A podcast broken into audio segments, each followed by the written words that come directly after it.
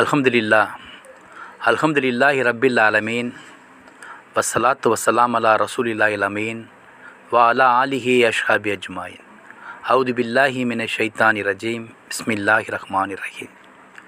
Rubbish ரஹிலி சத்ரி ஒசிர்லி அம்ரி வஹுல் உக்தன் மின் லிசான் இஃப்கவு கவலி கண்ணியத்திற்குரிய எல்லாம் வல்ல அல்லாஹுவின் நல்லடியார்களே உங்கள் மீதும் என் மீதும் ஏக இறைவனின் சாந்தியும் சமாதானம் உண்டாவட்டுமாக. இன்றைய பதிவின் தலைப்பு பொன்னியின் செல்வன் ஒரு பார்வை.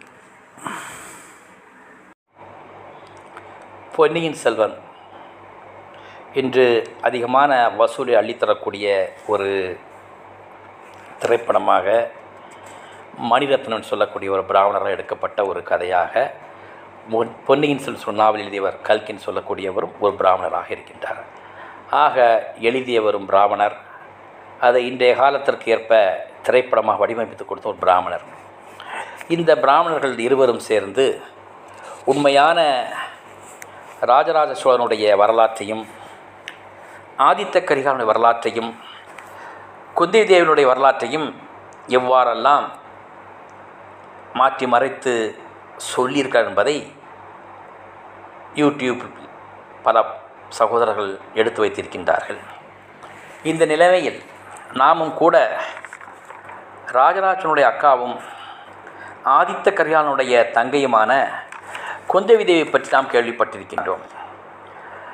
இந்த குந்தவி தேவி அவர்கள் இஸ்லாத்தை ஏற்றுக்கொண்டு தன்னை ஹலீமா என்று பெயர் மாற்றிக்கொண்ட விஷயமானது பல வரலாற்று நூல்கள் நாம் பார்க்க முடிகிறது. ஆனால் பொன்னியின் செல்வன் சொல்கிற நாவலிலோ அல்லது இனி எடுக்கக்கூடிய பொன்னியின் செல்வனுடைய இரண்டாம் பாகத்திலோ இந்த வரலாற்றிலும் காண காண முடியும். காரணம் என்று சொன்னால் அது மிக குறிப்பாக பிராமணர்களுடைய நாவலாகவும் பிராமணர்களுடைய ஒரு திரைப்படமாகத்தான் விளங்குகிறது. இங்கே குந்தவி தேவி அவர்கள் இஸ்லாத்தை தழுவுவதற்கு மிக முக்கிய காரணம் என்று சொன்னால் தன்னுடைய அண்ணன் ஆதித்த கரிகாரன் கொலையும் அந்த கொலைக்காக அன்றைக்கு இருந்த ராஜராஜன் வழங்கிய தீர்ப்பும் தான் ஒரு ஆதித்த கரிகாலனை கொலை செய்தது நான்கு பிராமணர்கள் என்கிறது வரலாறு. இந்த நான்கு கொலையாளிகளுக்கும் மரண தண்டனை வழங்கக்கூடாது. அவர்கள் முடியை வெட்டிவிட வேண்டும். அவர்கள் சொத்தினை அரசுமுடையமை ஆக்க வேண்டும். அவர்களை ஊரை விட்டு ஒதுக்கிவிடும் என்பதுதான் அன்றைக்கு உத்தமச்சோழன் வழங்கிய தீர்ப்பாக இருந்தது. இந்த தீர்ப்பு காரணம் மண் நீதியின் அடிப்படையில் தீர்ப்பு வழங்கப்பட்டது. பிராமணர்களுடைய கட்டாயத்தின் பேரால் மண் நீதியினுடைய கட்டளையாக தீர்ப்பு வழங்கப்பட்டது. அந்த தீர்ப்பு தான் குந்தேதியினுடைய மனக்குழப்பத்திற்கும் பாதிப்புக்கும் மிக முக்கிய காரணமாக அமைந்தது. தன் சகோதரனை கொலை செய்தவர்களை சரியாக தண்டிக்க முடியாமல் மனிதியில் சொல்லக்கூடிய சட்டம் நிற்கின்ற காரணத்தினால்தான் அவர்கள் இந்து மதத்தை வெறுத்தார்கள். அந்த வெறுப்பானது அவர்கள் இஸ்லாத்தை ஏற்றுக்கொண்ட நிலைக்கு வந்தது. இந்து மதத்தின் மீது மனக்கசப்புடன் இருந்த குந்தவி தேவியின் காலத்தில் அகுலுல் பைத்தாகிய நத்தர்ஷா என்று சொல்லக்கூடிய வலியுல்லா அவர்கள் திருச்சியில் வாழ்ந்து வந்தார்கள். இவருடைய தாவாவினுடைய பலனாகத்தான் குந்தவி தேவன் தன்னை இஸ்லாத்தை ஏற்றுக்கொள்ள வைத்தது.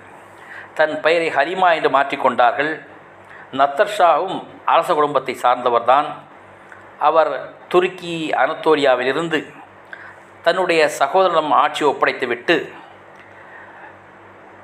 சவுதி அரேபியா குஜராத் வழியாக திருச்சியில் வந்து தங்கியவர் தான் நத்தர்ஷா வலியுல்லா அவர்கள். குறிப்பாக திருச்சியிலே சிங்காரத்தோப்பில் இவருடைய அடக்கஸ்தலம் உள்ளது. இவருடைய அடக்கஸ்தல அருகாமையில் குந்தவிதையினுடைய அடக்கஸ்தலமும் இருக்கிறது. ஆக இந்த நத்தர்ஷா வலியுல்லா அவர்களுக்கும் சுந்தர சோழனுக்கும் அவருடைய பிள்ளைகளாகிய குந்தவி தேவி ஆதித்த கரியாலன் அருள்மொழிவர்மன் ஆகிய ராஜரன் அவர்களுக்கு நெருங்கிய உறவு. காரணம் என்று சொன்னால் நீண்ட காலமாக சுந்தர சோழனுக்கு குழந்தை பாக்கியம் இல்லாத நிலை இருக்கும் பொழுது இந்த நத்தர்ஷாவுடைய துவாவினால் தான் குழந்தை பிறந்ததாக வரலாறு சொல்லுகிறது. ஆக இப்படிப்பட்ட நிலையில் வாழ்ந்த நத்தர்ஷாவுடைய துவாவினால் தான் குந்தவி தேவியும் தன்னை இஸ்லாத்தில் ஏற்றுக்கொண்டார்கள். இவர்கள் மரண தருவாயின் பொழுது தன் பெயரிருந்த சொத்துக்களை எல்லாம் நர்த்தஷாவுடைய தர்காவுக்கு ட்ரஸ்ட் செய்ததாக வரலாறு கூறுகிறது. இவர்கள் சமயபுரத்தில் இதுதான் கலிமா சொன்னதாகவும் அதனாலே சமயம் மாறிய புறம் என்ற பெயர் தான் பிற்காலத்தில் மருவி சமயபுரமாக திருச்சி சமயபுரமாக வாழ்ந்ததென்றும் வரலாறும் சொல்லி வைக்கிறது. ராஜராஜ சோழன் தஞ்சையை தலைநகரமாக்கி திருச்சி உரையுரை தன்னுடைய சகோதரியின் பேரிலே வெட்டுவிட்டான். திருச்சி உறையூர் சொத்துக்கள் அனைத்துமே குந்தவி தேவிக்கு சொந்தமாக இருக்கும் பொழுது குந்தவி தேவி இறக்கும் தருவதனுடைய சொத்துக்கள் அனைத்தையுமே நத்தர்ஷாவுடைய தர்காவிற்கு வகுவும் செய்து விட்டார்கள். இன்றைக்கும் கூட சமீபமாக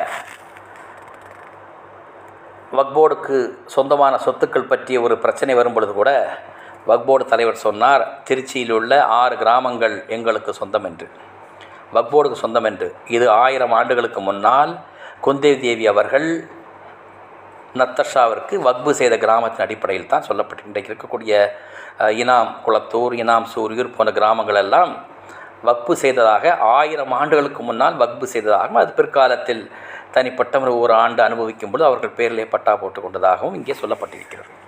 ஆக இங்கே நான் முக்கியமாக சொல்ல வேண்டிய விஷயம் என்று சொன்னால் இந்த ஆதித்த கரிகாலன் மரணம்தான் மரணத்திற்கு காரணமாக இருந்தவர்களுடைய கொலையாளிகளுடைய தண்டனை தான் குந்தவிதையனுடைய அந்த மனமாற்றத்திற்கு காரணமாக இருந்தது. ஆதித்த கரியார் கொன்றது யார் என்பது பற்றி பல்வேறு கருத்துக்கள் இருந்தாலும் இரண்டு கருத்துக்கள் நாம் இங்கே முன்வைக்கின்றோம்.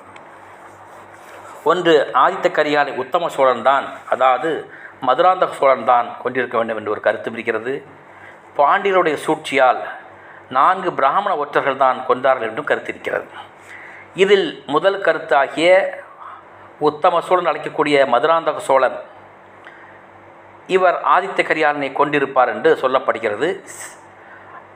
ஆதித்த கரிகாலனுடைய சித்தப்பா தான் இந்த மதுராந்தக சோழன்.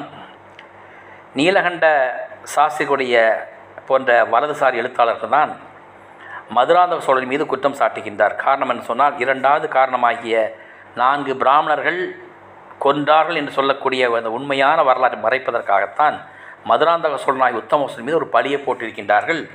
இந்த பழியின் அடிப்படையில் தான்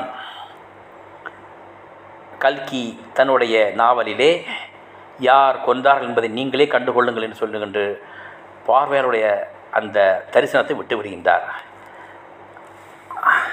சுந்தர சோழன் இறந்ததும் ஆதித்த கரிகாலன் இறந்ததும் அருண்மொழிவர்மனாகிய ராஜராஜ சோழன் ஆட்சி செய்ய வேண்டும் என்று நாட்டவர்கள் வற்புறுத்தியும் ராஜராஜ சோழன் சித்தப்பா மதுராந்தக சோழனையே பதவியேற்க வைத்தார். மதுராந்தக சோழன் தன்னுடைய அண்ணன் ஆதித்தகரி கொண்டிருப்பாரானால் ராஜராஜ சோழன் தன்னுடைய சித்தப்பா பெயரை முன்மொழிந்திருக்க மாட்டார்.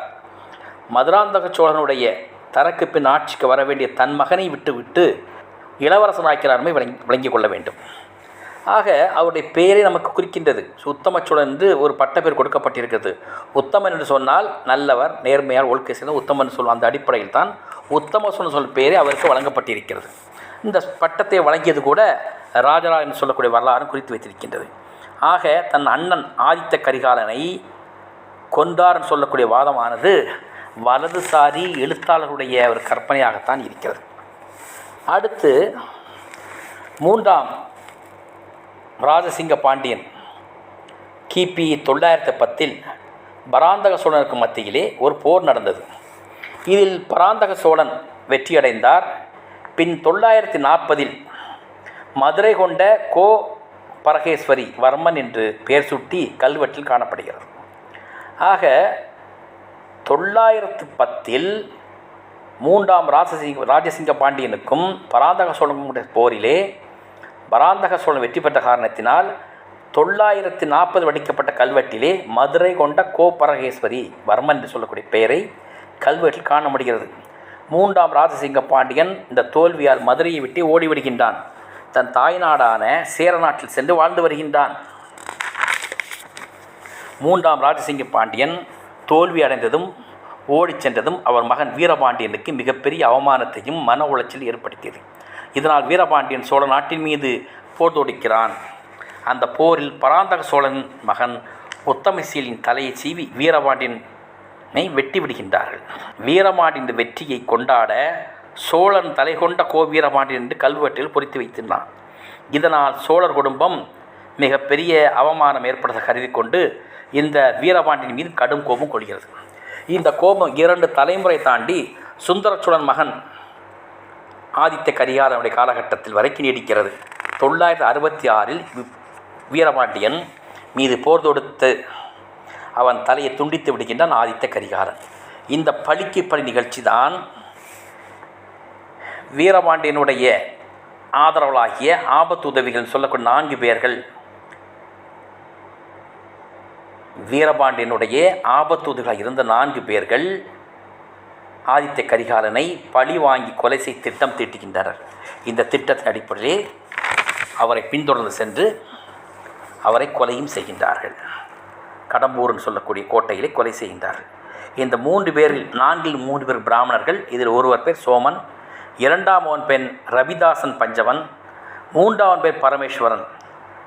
தொள்ளாயிரத்தி அறுபத்தி ஏழு இந்த படுகொலை நடக்கிறது. இது பற்றிய உடையார் கல்வெட்டில் உடையார்குடி கல்வெட்டில் இம்மூவர் பற்றியும் குறிப்புகள் உள்ளது. தொ- தொள்ளாயிரத்தி எண்பத்தி ஏழில் ராஜராஜ சோழன் காலத்தில் பொறிக்கப்பட்ட கல்வெட்டில் இம்மூவரின் சொத்துக்களும் அரசாங்கத்தால் பறிமுதல் செய்யப்படுகிறது என்று குறிப்புள்ளது. அதனால் அந்த கொலையாளிகள் தண்டிக்கப்படவில்லை. நாடு கடத்தப்பட்டார்கள் என்று வரலாறு சொல்கிறது. இதுதான் குந்தவி தேவிக்கு மனுநீதி மீது இருந்த இந்து மதத்தின் மீது இருந்த வெறுப்புக்கான காரணமாக அமைகிறது. இம்மூன்று பிராமணர்களும் திருவனந்தபுரத்தை சார்ந்தவர் என்பதால் அந்த அந்த திருவனந்தபுரத்தின் மீது ராஜராஜன் படையெடுக்கின்றான் அவர்களை தோற்கடித்து சிறைபிடித்து வந்தவர்களை கொண்டு தான் தஞ்சை பெரிய கோயிலும் கட்டப்படுகிறது.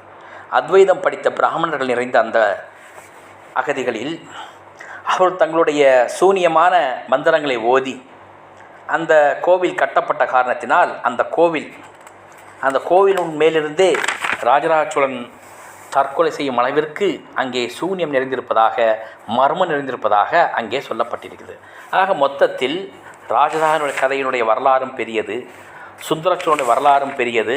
குறிப்பாக நாம் இங்கே எழுத்துவின் விஷயம் என்று சொன்னால் வரலாறு மறைத்த ஒரு விஷயம் என சொன்னால் ராஜராஜ சோழனுடைய அக்கா குந்தவி தேவி அவர்கள் இஸ்லாத்தை ஏற்றுக்கொண்டு ஹலிமா என்று பெயர் மாற்றம் சொன்னாள். இன்னும் சொல்லப்போனால் அவர்கள் அன்றைய காலகட்டத்தில் தன் பேரில் உள்ள சொத்துக்கள் அனைத்தையுமே நத்தஷா வலியுடைய தர்காவிற்கு ட்ரஸ்ட் செய்கின்றார்கள். ட்ரஸ்ட் செய்தனுடைய செம்பு செப்பேடானது இன்றும் கூட வக்போர்டில் பாதுகாப்பாக உள்ளது.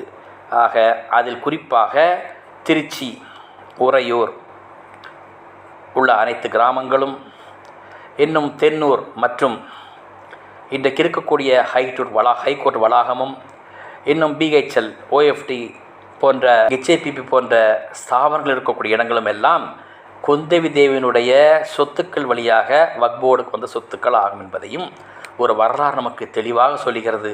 இந்த தாய் ஹலிமா பேவி அவர்கள் இஸ்லாத்தை ஏற்றுக்கொள்வதற்கு மிக தெளிவான ஆதாரங்களாக இருக்கிறது. வாஹிர் தாவானா அல்ஹம்துலில்லாஹி ரப்பில் ஆலமீன் அஸ்ஸலாமு அலைக்கும் வரஹ்மத்துல்லாஹி பரக்கத்